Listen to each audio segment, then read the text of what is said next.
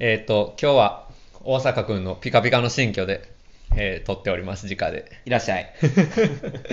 いや、めちゃめちゃ良いお家でですね、まあ、皆さんにお見せできないのが残念なんですけれども、まあすごい、まあ、頑張って家買ったんやなというところなんですけど、えっ、と、スクリーンがあってね、うん。これだけ、これだけはこだわりました。ホームス、ホーム、ホームシアターが。ホームシアターがすっげーってなったんやけど、早速今日はそれを見させてもらったんやけど、まあまあ今日はその、それで見た作品も含めて喋ろうかなと思っております。そうですねはい。はいこんにちは、木津剛です。大阪文也です。生活と映画は日々の生活の中で映画を見、映画を楽しみ、映画を語るためのトークプログラムです。お、噛まなかったね。よ最近さ空で言ってるからこそ噛むんやけど適当になってきて、うん、まあ言うべきか言わないべきかもちょっとあれなんですけどまあまあまあここから始まるっていうあれが区切りがあった方がいいからね、でえっ、とトークセッション12回もうなんだかんだで12回まで来ましたけれど12回も来ましたね。うん。うん今日はえっ、とネットフリックス作品やねんけどえー配信されるのは12月16日から。で、ネットフリックスって最近その、配信される前に映画館でちょっとだけ1週間、2週間とかやってやるみたいな感じやったんで、まあ、ちょっとこれどうというところで今日は、えっ、と、アレハンドロ・ゴンサレス・イニャリトゥのバルド、偽りの記憶と一握りの真実です。はいはい。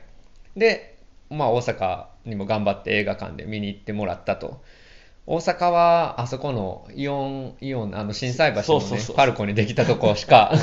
俺もね、初めて今回行ったね、あそこは。俺も初めてやった割となんか、あの、シートが新しいとか、そういう話は聞いてたので、うん。まあなんか、そういうのでな、ネットフリックス先行作品とか、そういう劇場でやってくれるのも、まあありがたいのはありがたいなっていう感じがあったかな。そうやね、あそこ、結構駅直結で入れるし、便利っちゃ便利やね、あそこの場所的には。あ、直結か、あそこ。うん、そうか。うんうんそうやね、そうそう。っていうわけで、まあ、バルドやねんけど、なんかそのバルド、ネットフリックスででやるよみたいな話とかって聞いてた。なんか、傷から聞いたんじゃあん。ーまあそうか。うんうん。そうそう。で、まあ、イニャリトゥの新作なんですけど、だからまあ、イニャリトゥも、まあなんかそのネットフリックスでやるっていうのは、まあある意味アルフォンソ・キュアロンがローマうんでうん。あれだけガンってなったっていうののちょっと流れで、まあ時期的にもちょっとアカデミー賞絡んでくるからみたいなタイミングやったりするので、まあなんかそういう大物監督とネットフリックスでやる作品がこの時期に出るっていう、まあ流れのひ一連の作品かなと思って、まあなんかこの番組ともフィットするところじゃないかなというところでバルドにしたんやけど、さあ何から話そうかというところなんですけれども、まあ、はいイニャリトゥの話からかな。まあ、そっからやったね。うんまあ、はい。アレハンドロ・ゴンゴンザレス・イニャリトゥ、メキシコ出身の映画監督でですね、えーっと、長編デビューがアモーレス・ペロスという作品で、まあ、デビューして、まあ、それから、えーっと、バードマンで、えーアカデミー作アカデミー賞の作品賞を取ったりうんっていうところで、まあ、むしろ、えーむしろじゃない、今はもっぱら、えーハリウッドを拠点にしているメキシコの監督で、そして、まあ、初期からやけど、スリアミゴスといって、えーえーアルフアルフォンソ・キュアロンとギレルモ・デルトロと3人のメキシコ出身の監督で、まあ、チームアップになったりとかして、いろいろ人脈を、えーミックスしたりとかで、まあ、協力して、友達として、仲間として、えーメキシコチームとして作ってきたっていう人やねんけど、3人ともアカデミー賞取ったよね。そうかな。ローマってさ、作品賞は取ってない。監督賞を取れたんかな。で、えっ、と、その年にグリーンブックが取ったという年。んそうかそうそうそう。まあなんか、あの、まあローマが取るかどうかみたいな感じでうんうんうん割と言われてたんやけど、まあまあとはいえまあ、はっきり言ってまあ映画史に残るのはローマの方なんで、ぶっちゃけ。なそういう意味では非常に重要な作品がネットフリックスに、えー続いているっていうところの流れやねんけど、まあまあそれはともかく、うんえっ、と、イニャリツどうですか？ずっと。ニャリトゥは、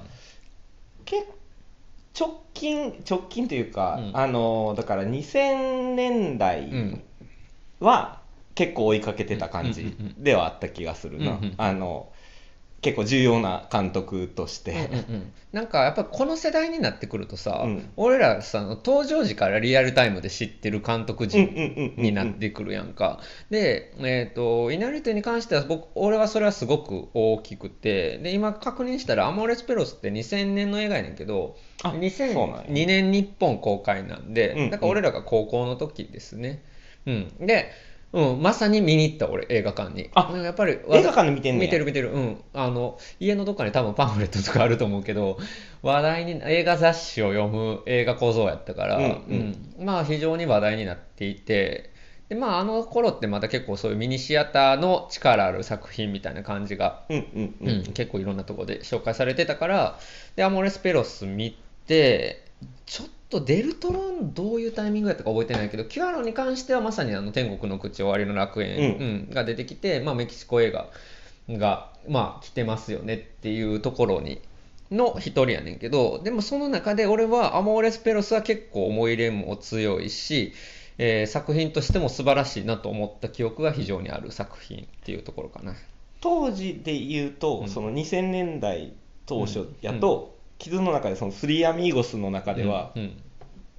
イニャリトゥやったで俺の,、俺のそうそう、俺の当時の記憶やと、あのまさに傷はイニャリトゥを一番推してたようなそうね、なんかに 21g とかさ、うん。あのー、あれ 21g すごい覚えてるのが、前より買ったらさ、あれ、なんで 21g っていうタイトルかっていうと、うん。たあの人が死んだ時に死んだ前よりも死んだ後の方が 21g 体が軽くなるっていう話があって、うん。それが魂の重さだっていう、まあ、まあ、暑苦しいタイトルなんですけど、まあ、それの、あの、奮動がね、21g の奮動が、キーホルダーでついてきて、前よりに。それすごい覚えてて、それを、あのー当時買ったし、なんかにつけてたんじゃないかな。家のどっかにまだあるんじゃないかな、21g の奮闘。っていうことを非常に覚えてますよね。で、まあ、デルトロに関しては、パンズラビリンスは素晴らしいと思ったけど、パンズラビリンスって2006年やし、今うんこれ見てると、その前とか、ヘルボーイの時点でも2004年やし、なんか、あんまり俺の中ではやっぱりちょっと、なんつうの、あの、オタク ゾーンにいる人っていうところで、うんうんうん割とまあ、距離まではいかへんけど、あれ、うん、そこまではそんなに意識してなかったかな。で、まあ、パンズラビリンスの時に本格的に、あ、やっぱり、あの、すごい人なんやなって思ったっていう、全然遅い感じやったんやけど、まあ、俺は、えっ、と、暑苦しさも含めて、なんかやっぱり、イナリトゥが好きやったなっていうところやね。それはもう完全に傷から教えてもらったっていう感じやったわ、イニャリトゥっていうかアモーレスペロスをっていうのは。はいはいはいはい。はい。で 21g から 21g はね俺 21g はなぜか劇場に見に行ってたような気がする。あ、ほんま？うん。うんうんうんうんそうやね。21g もそこそこ話題にはなってたかもしれない、うん。でバベルが多分大学生の時でしょ、うんうん私たち、うん、っていう、まあ、ところでまあそうやね。確かにこの辺りは何かと俺は俺がそれこそイニャリティに燃えてた時期やし、うん。なんかいろいろ話題にしてた時期かもしれないっていうとこやね。で俺はそうやね。でまあアモーレスペロスにすごくまあ思い入れがあって、21g もそんなに悪くはないし、まあいい映画やと思うんやけど、うんバベルはちょっと風呂敷広すぎ広げすぎやなみたいな印象もあって、でで、バベルの時にちょっとね、そういう意味でも評価的にもちょっと、あの、落ちたような印象もあったんやんか。それは世の中的に世の中的な、うん。で、その後にビューティフルっていう映画があって、で、俺はむしろビューティフル結構好きやねんけど、うんビューティフルの時の話題にならなさはすごい覚えてる。すっごい変な映画やねんやんか。まあちょっとスピリチュアルなうんうんテイストが入っていったりとかして、まあちょっとオカルトめいた要素もあったりするので、えー非常に変わった映画やねんけど、俺は結構、えービューティフルは変な映画というところも含めて割と好きやったんやけど、うん、で、で、ちょっとこれ、あの、イニャリトゥ難しいところに来てるなと思ってたら、バードマンでうんうん。アカデミー作品賞を取ったっていう感じやねんけど、うん、で、え、バードマンは見てるんバードマン見てる、うん。でビューティフルは見てない、うんうん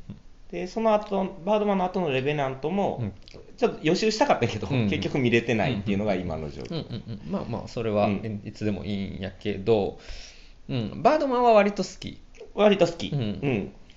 結構あの見終わった後におおって思ったってうんうんうんうんいううんうん。感じやった、そうやね、俺もバードマンは結構好きで、あなんかイニャリというあの、まあ、明らかに明確にここでバードマンで変えたんや作品、うんうん作風を、うんうん。あそういうなんかそのキャリアのあの転換点やったんやっていうところで俺はちょっとこう昔イニャリというに思い入れてた人間としては思い入れてたっていうか、まあ、ニニャリという応援してた人間としては、うんうんなるほどなるほどと思ってたんやけど、まあえーレベナントにあんまりピンとこずっていうところも、まあ、ありながら、まあ、イニャリトとはまあ今後も付き合っていこうかなっていうところやねんけどちょっとそこまで行く前にあのアモーレスペロスをねうん。たった今見たんですよね大阪くんちのホームシアターで。で俺もまあ久しぶりに見たけどでも通算で言えば俺下手したら4回目ぐらいかもしれない、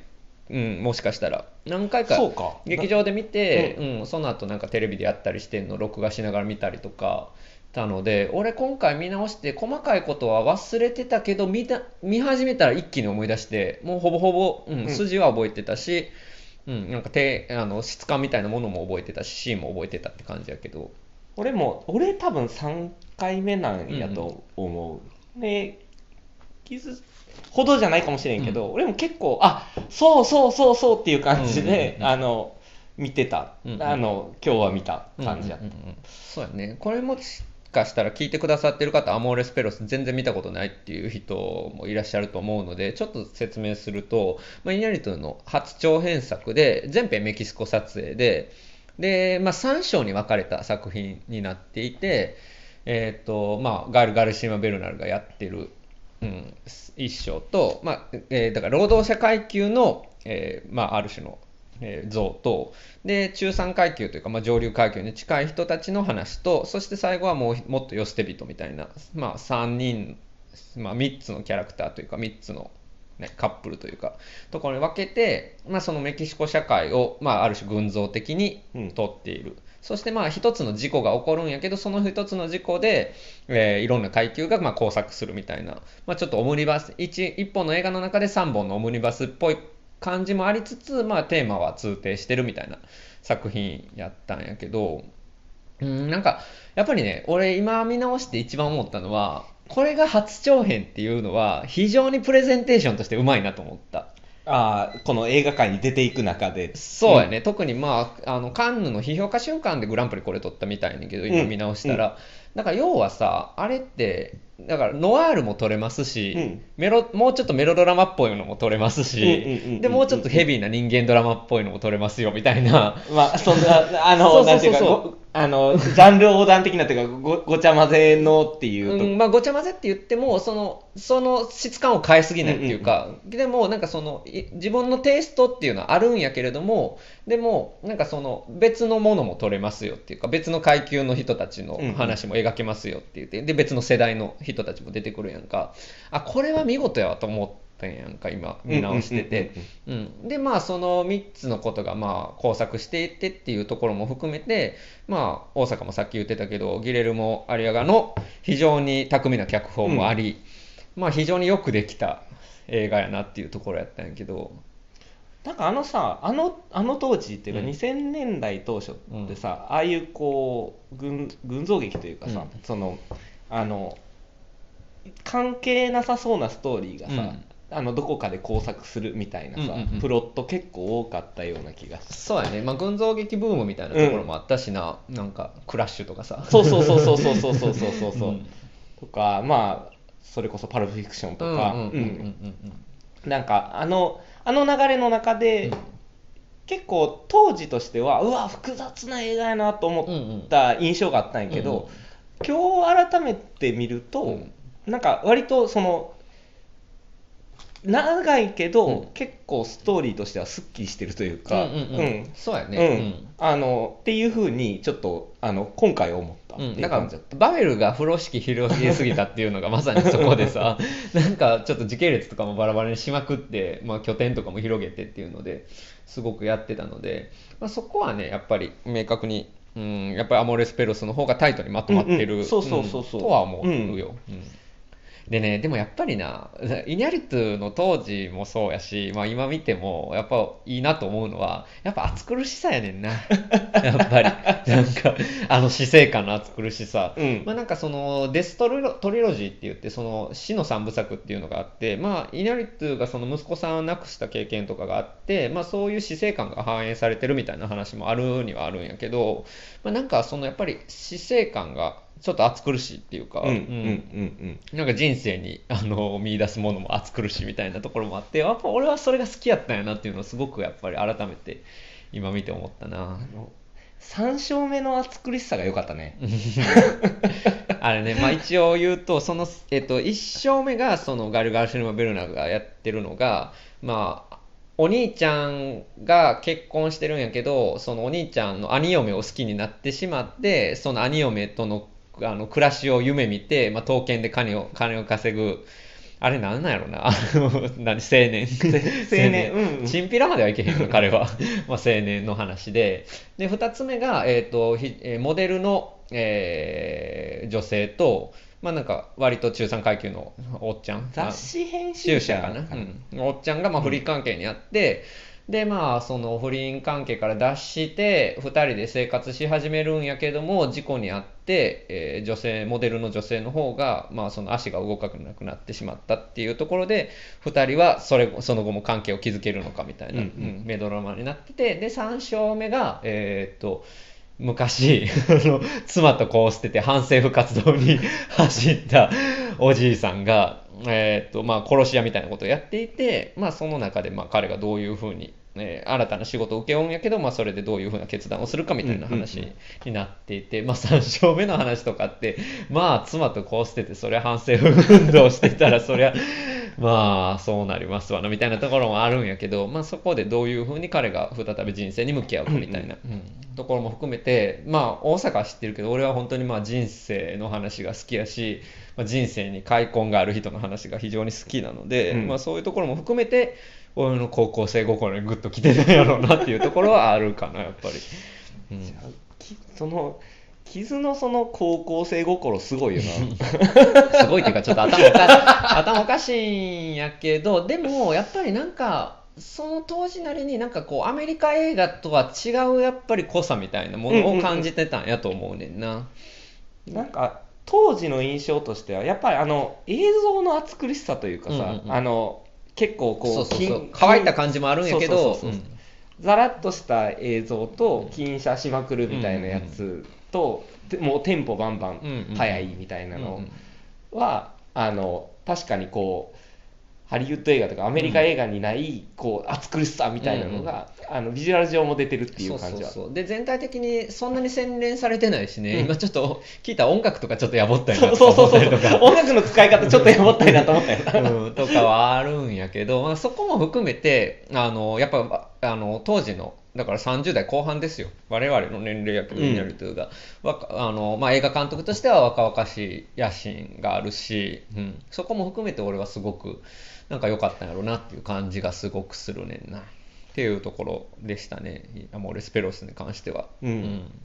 っていうところで、で、まあ、このアモーレスペロスを、まあ、お互い、なんかそんな何回も見てる映画やのに、見直したいなと思ってたのは、その今回のバルドの、には、えーアモーレスペロス以来の全編メキシコ撮影。そういうことよねだから、だからそれに俺結構さ、そう、まあ、そう言われてみればそうやけど、そっかと思って。だからメキシコを完全にもう離れた人やねん、ナイニャリトゥはっていうのをちょっと改めて思った。完全には離れてないんやけど、うんうんうんうん離れてないんやけど、まあ、本当に単純に全編メキシコっていうのが撮影っていうのがアモレスペロス以来だったんやっていうのは割とだから20年以上ぶりになっちゃったってうんうんうんいうところやねんけどでじゃあちょっとそこも踏まえてバルドの話をしていきたいなと思うんやけど、はい。まあ、一応どういう話かというとですね、まあ、なんかそのダニエル・ヒメネス・カチョっていう俳優さんがまあ主演で、まあなんかあれ賞取ったんかな？賞メキシコで賞取ったんかな？メキシコえっとねだからえっとアメリカで、うん、そうそうそう、えー活動しているてドキュメンタリーの映画監督。で、アメリカのそのドキュメンタリー賞を取りましたうん。っていう時の話、そうかそれでメキシコに帰るのはえーその凱旋みたいなそう凱旋みいたいな感じで、そのみんなおお祝いしそのメキシコのドキュメンタリー協会とかが、はいはいはい。あドキュメンタリー監督協会とかがお祝いしてくれるとかそういうのもあって、うんうんうん。あのメキシコシティに、うんうんうん。あの一時的にアメリカから帰りますっていう時の話。うん、そうやね。で、えっ、と、まあそういう感じやねんけど、全然その、えっ、と、なんつうの、リアリスティックなものではなく、うん。非常になんか空想的な、まあ幻想的な、あの、シチュエーションが入ってきたりとか、えー、なんだろうな、ちょっと、あの、ふざけたタッチが入っていたりとかして、まあなんかこう、ダークコメディみたいな感じで言われたりもしてるんやけど、うんうんまあもうはっきり言って、まず一つは、えっ、と、この主人公の、えーダニエル・ヒメネス課長がやってるのが、明らかにイニャリティを投影したキャラクタうんうーんだということと、そのなんか、あの、ちょっとぶっ飛んだ描写があるっていうところも含めて、もう明らかにフェリーニの8か2分の1。うんうんうんうんうんっていうところで、まあだから本当に、まあイニャリトゥ版の8か2分の1っていうのが一番、あの、手っ取り早い説明かなっていうふうにはまあそうなりますね。思うんですよ。で、どこから話すかな？大阪はどうでしたか？っていう、まあ、ざっくりしたところから。えうんっとね、それで言うと俺は、うんえーそこまで期待感をなもなく見に行ったところもあるというのはあるから、うんうんうんえっとむしろ面白かった面白かったなと思って、うんうんうんあの割うんとうんうん。帰ってきたかなっていう感じ。うんうんあとはその 子供との関係の描写みたいなところがやっぱりこう自分と比較してというか、こう自分に引きつけてちょっと見てしまうところもなくはなくうんうんうん。てでその辺は割とこうグッとくるというかうんうんうん。っていうところもあったっていうのはあった感じやった。なんかだからそこの部分で共感するポイントが結構あったからっていう。そう、まあな、その主人公に共感するっていうわけではないけれども、映画で描かれていることに対して共感するっていう感じ。うんっていうのは、その人生の中で、うん。そのこういう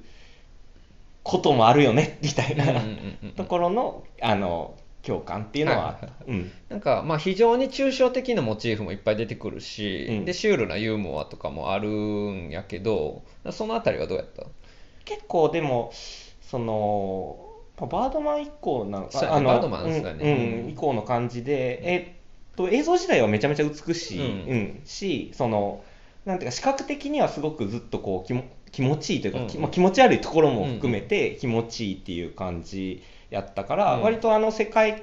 観みたいなのが、まあ、どうどう流れていくのかみたいなのを割と楽しみに見れたっていう感じではあった。なるほど、うん。なるほど。だから相対的には結構楽しく見た楽しく見たっていう感じ、うん。だからその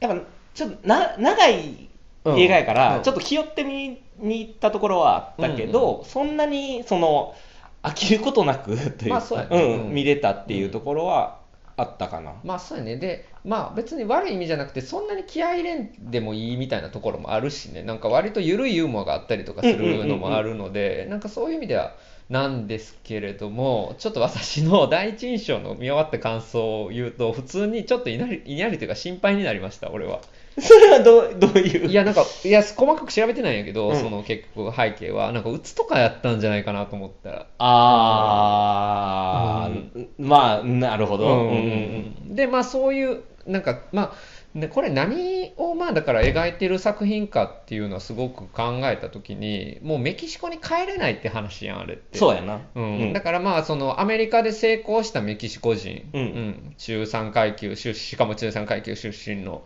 そしてもうアメリカでもう名だたる人になっていると、うんうん。でメキシコにな帰った時に、まあ、お前はアメリカで成功したもんなみたいな感じで、まあ、いうポジションになってるんやけどもうここには俺の帰る場所はないよねっていう、うんうん、感じでありつつかといってアメリカにもじゃあ本当に自分の居場所はあるのかみたいな話になっていて。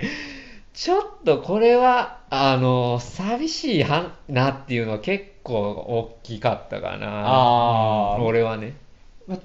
ま確かに。だからテーマ自体からうん。汲み取るところに対してうん。寂しさというか、うん。を感じたっていう。で、うん。うん。で、あのシュールなユーモアとか、うん。なんかこう、うん、なんだろうな、なんかちょその抽象的な話とかも、その、えー自分を、自分がもうどこにも居場所居場所がないとか寂しさとかそのわびしさみたいなものを、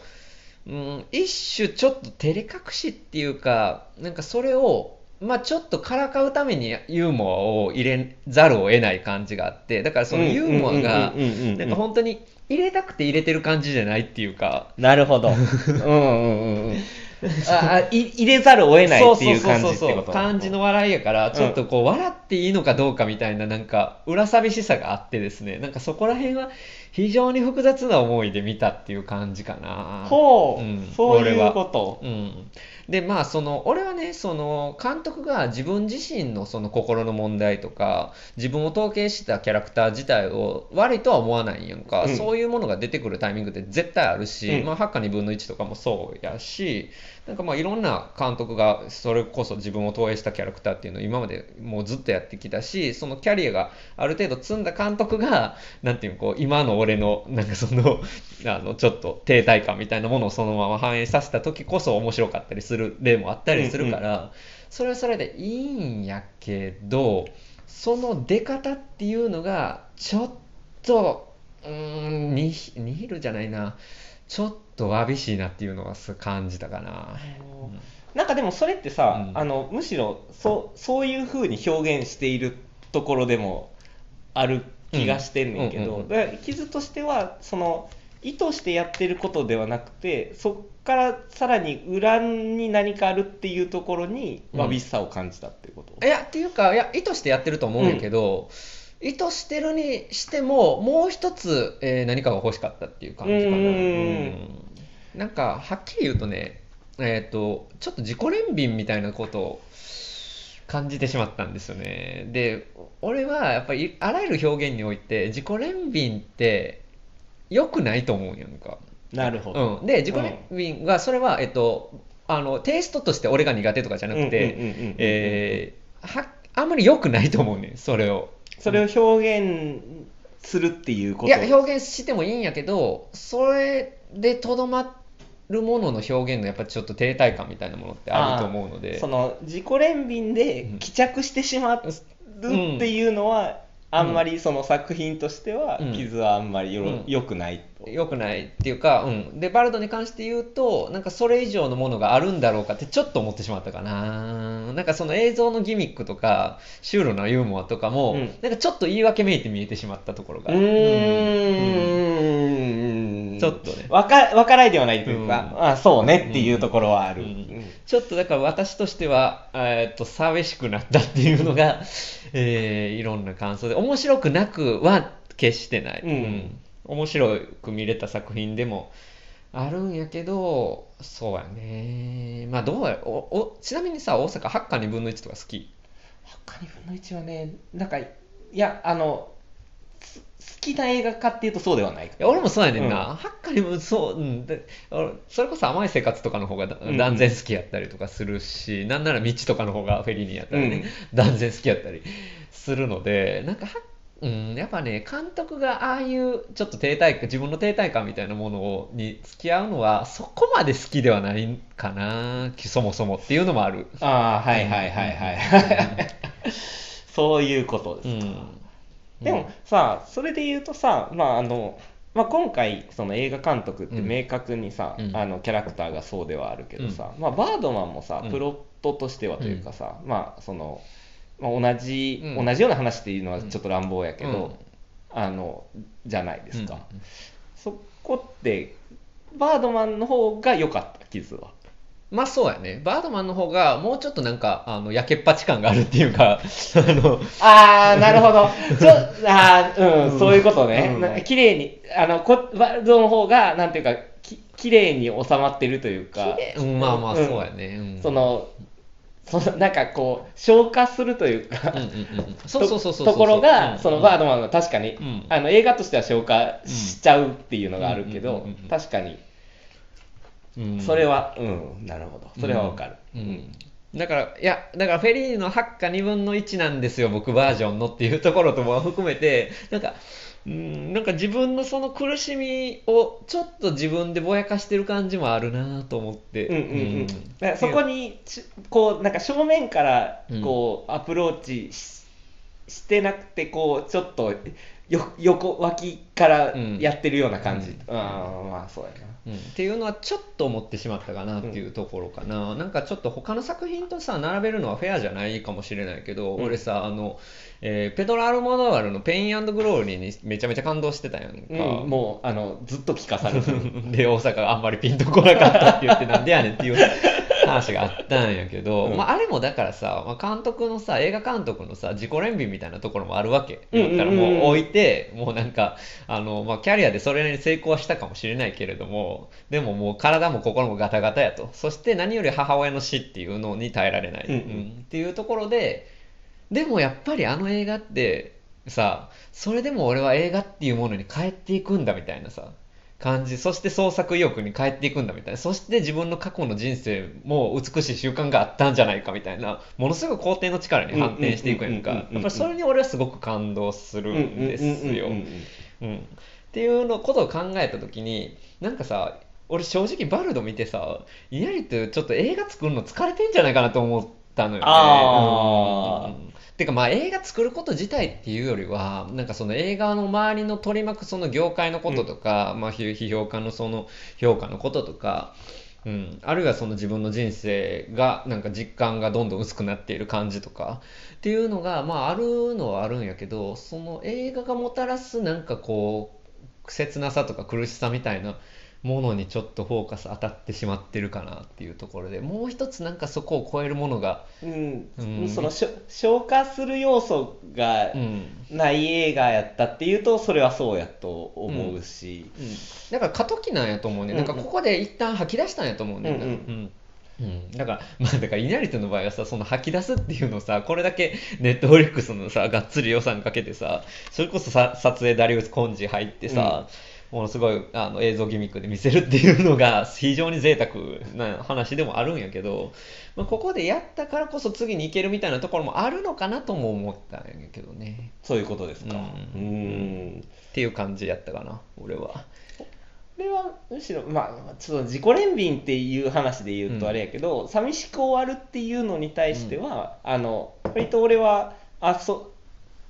それはそれでありやなっていうふうにあの映画としては思う。まあね、うん、うん。まあ映画単体として、うん、でもあの終わり方とかも切なかったけどね。そうやね、うん、むしろあれって死んでいった人たちの方が近く感じるっていう話ではあるやん。でまあ稲荷ってそこの息子さん亡くしてその息子さんをあの追悼するみたいな話もこの映画の中にもバルドの中にも入ってるし、まあ、そういう意味で死生観っていうのは常に入ってる人ではあるんやけどイヤリツのずっと通底するテーマ的なものではあります。だからそこら辺とかもまあなるほどなとは思ったりはしたんやけどなんか、えー、次はなんかこうイニャリツの中からものすごい生命力のある作品を見たいなって 俺なんかちょっと正直思ったかな。なるほど、うん、なんかローマとかもさ、うん、だからある意味そのキュアロンが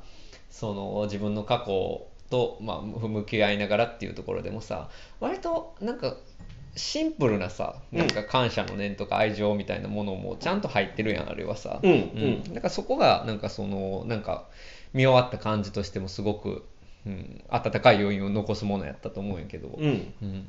バルダちょっとななんかあの心配になったっていうかイニャリトゥが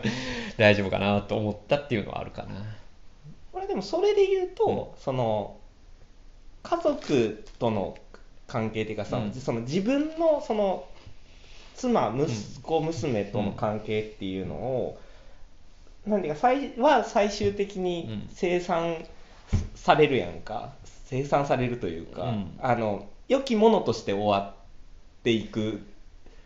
ところがと思った、うん、俺は思った、うん、俺だからむしろこう今今人生で生きてる人よりも死者の方が近く感じるっていう結論やと思ったんやけどな。ああ俺は結構だから最後の最後までそのなんていうか離れてしまった自分のせいで、うん、あの離れてしまった、うん、その息子娘妻との関係をあのなんていうかどうにかこう修復するっていうより、うん、そのなんだろう。今もう一度追いつこうとする男の、うん、あのなんていうか必死のアプローチみたいなところっていうのが割とこう身につまされてというか あのっていうところがあって、まあ、最終の結論としてはそこはいい。まあもちろん曖昧にはしてると思うよ、ん。ところ別に、はうん。うん。はっきりどっちがどっちっていうわけではないけれども、俺はなんかむしろなんか死んでいった人たちの方がシンパシー感じちゃってるんじゃないかなってちょっと思ったところも。なるほど。まあまあもちろんそこに対する郷愁みたいなものももちろんあって、うんうんうん。あるんやけど、うん、そうやねっていうところで、まあなんか、まあ、アモーレスペロスみたいな映画は二度と撮られへんっていうことを本人もすごくよく分かっていて、うんうんうんだからこそメキシコ全編撮影で全く違う映画が出てくるってうんうんうんいううんことなんやろうなっていうところはまあ思ったけどね。まあでも時代的に考えて、まあ、アモーレスペルスは確かに今日見てやっぱり傑作ではあったけど、うんうんうんまあただ次のモードの、うんうん。そのイニャリトゥを、まあ、そういう意味で言うとまあキズが言うように次うん。うん。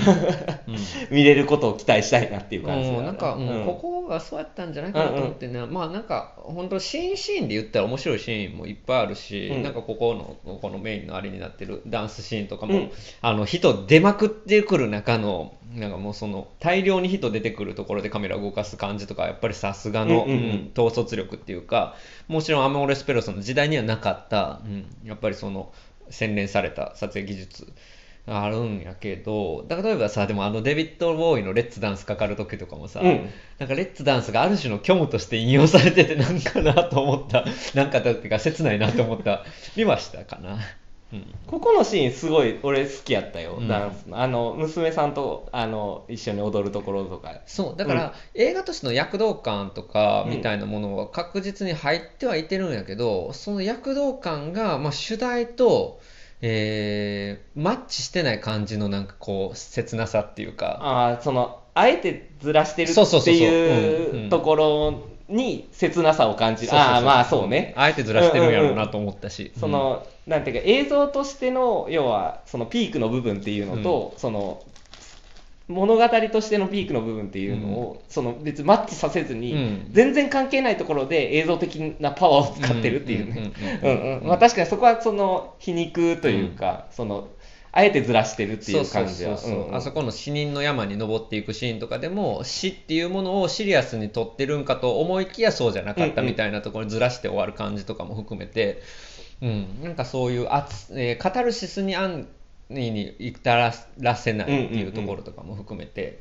うん、なんかまあ海外の表とか見てたら非常にナルシスティックななんかこう結局自己満足みたいな感じで厳しく書いてるものとかもあるんやけど俺はそこまでは思えへんし、うんうんうんうん。なんかその例えばさ監督の自己満足やみたいなことを言うことって結構多いんやけど、うん。でも作家主義の映画って結局その自己を見つめることの大事さみたいなことって俺は確実にあると思うので、それはあってもいいんやけどうんそこをやっぱちょっと突き抜ける何かを見たかったなっていうのがまあ一つかなっていうところですかね。うん。納得した。っていうのはまあ思って、だからまあ逆に俺は結構この映画見た後も、あちょっとバルドやめとこうって言うんじゃなくて、この作品でそれでも言いたかったのはこういうことを喋りたかったからなんだけど、まあもちろん見る価値がないとは一切思ってなくって、うんうんなんかその見る価値がある映画やからこそ、なんかまあ喋りたいなっていうところではあったっていうところかな。うんっていうところで、まあちょっと、えー、多分あんまりこの作品は評価されないんじゃないかな、この来年に向けてのその賞レースのこととかも含めて、まあ、ノミネートはされるかなっていう感じ、うん、撮影の部分とかはあるかもしれないけど、うんちょっと、うん、そうね、ストレートには評価されにくい作品かもしれないなっていうのは正直思ったりはしたかうんうんうんうんな。うん、そうそうそう。ちなみに音楽は、えっ、と、ブライス・デスナーっていうナショナルのね、双子ちゃんの、あそうなの、うん、ザ・ナショナルってあの双子がさデスナ兄弟、うんうん。双子のデスナ兄弟がサウンドやってるんやけどそのブライスの方がよりポストクラシカルうんうん。畑の人で,、で今回はなんとイニャリトゥと一緒に音楽やってて本人と。でちょっとメキシコのテイストを入れてるっていう感じで、まあ、そこら辺とかも含めてねなんかいろんな意味では洗練されてるんやけどね、うんうん、なんかそのエンドクレジットのデザインとか好きやったし、うん、いろいろ洗練はされてきてるんですけれどもなんかあのーそれこそね次はなんかイニャリトゥが魂から取りたいものみたいなっていう ところは、まあ、あったかな、うん。うん。っていうところかな。はい、はい。うん、っていうところで、まあ、今回はトークセッションなんか言い足りたいこと。あそうや。いつもの定番のこと聞くの忘れてた。周りに進めたい映画ですか？これ難しいねちょっとね。難しいよね、だからまあ、イニャリトゥが好きな人は、うん。まあ、じ勝手に見るやろうし、で初見でこれ見てくれっていうあれではないかなっていう気はするかうん。うん。うん。ななんかうちの彼氏さ8か2分の1めっちゃ好きな人やねんけどさ、うん。彼がだからどう思うかとかちょっとあそれも気になるね。うん気になるけど、好きじゃない気はするな分からんけど、うん、このこれこれはどうでもいい話なんですけどこの前ドライブ・マイ・カーを彼が見て この1年で一番つまらなかったって言ってあの焼け飲みはき食いしてたような人なのでちょっと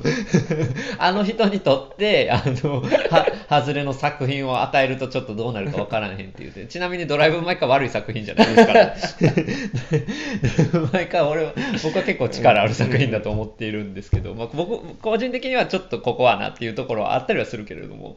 まあまあそういうこともあるので ちょっとバルド見せるか見せないかちょっと考えるけれども、うん。はい。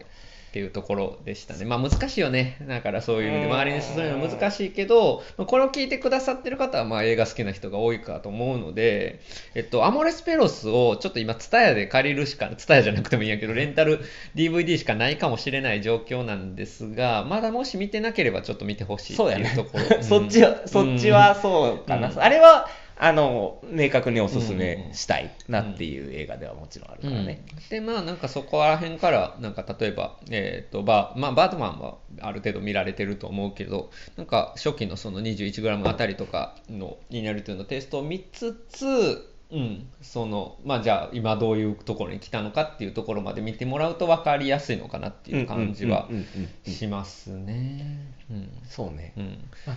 少なくともアモーレスペロスバードマンまで見てからじゃないとうん。ちょっとおすすめしづらい、その2作を見た上で見てほしいっていうところはあるかなっていう感じかな、そうやね。うん、そうですね。まあそんなところで、まあとはいえ、えっ、と、バルド、えっ、と、12月16日からネットフリックスで配信されるので、えーお家でも見れるので、えーぜひ年末年始、あるいはまあ12月のうちにどうでしょうかというところですね。うん。で、僕、傷は何を言ってんだと、素晴らしい映画じゃないかという 人が、うん。えーいらっしゃったら、ぜひ教えてください。よろしくお願いします。はい、まあじゃあそう、今回はこんなところで、はい。はい、失礼します。えーお送りしたのは木津剛と、大阪文也でした